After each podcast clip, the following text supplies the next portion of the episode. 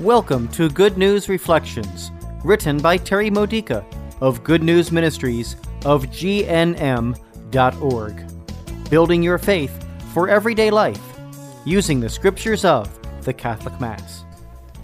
Wednesday of the first week of Lent. Today's theme The Sign We Can Trust. What sign are you waiting for that would prove that God really, really loves you?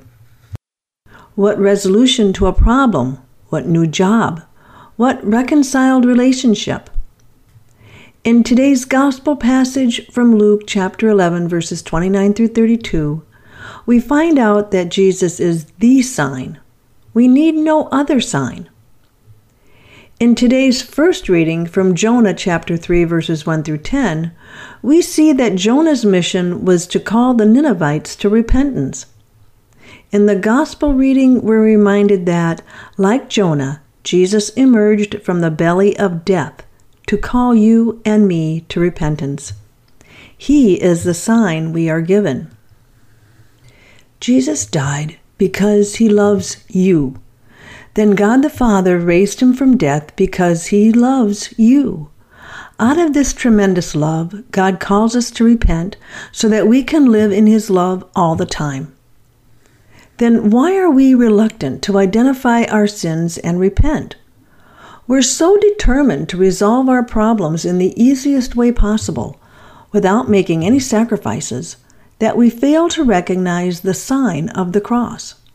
We fail to recognize the love that's there and the love we receive when we unite our problems to the cross of Christ. Yet we stare at a reminder of it every time we go to Mass and look at the crucifix. We hang reminders of it in our homes and workplaces, and we even wear them around our necks. But we think, that was for you to do, Jesus. I don't want any part of it. I want resurrection in my life, but I definitely do not want to go through the cross to reach it. When we sin, it's usually because we don't understand how to find God's love in the situation we're facing. Sin is a selfish attempt to do things our own way. In other words, to take care of ourselves as if we are greater than God. Jesus' death and resurrection is a sign that we need to repent of this idolatry. We cannot understand God's tremendous love unless we trust in that love when the odds are against us. And we can't trust until we let go of our own ways of fixing problems. Repentance means changing. Repentance means letting go of our ways when they're not God's ways. We need to sacrifice our resistance to the cross. Then and only then can we experience the joy of trusting God. Joy amidst suffering comes from trusting that God cares about us all the time, no matter what. Joy comes from trusting that God is working a plan that will turn every bad situation into something much better than we can imagine. Joy comes from realizing that every problem is pregnant with God's activity, meaning new life is developing in the secret recesses of God's womb. Thus begins our resurrection. This has been a Good News Reflection by Good News Ministries of GNM.org.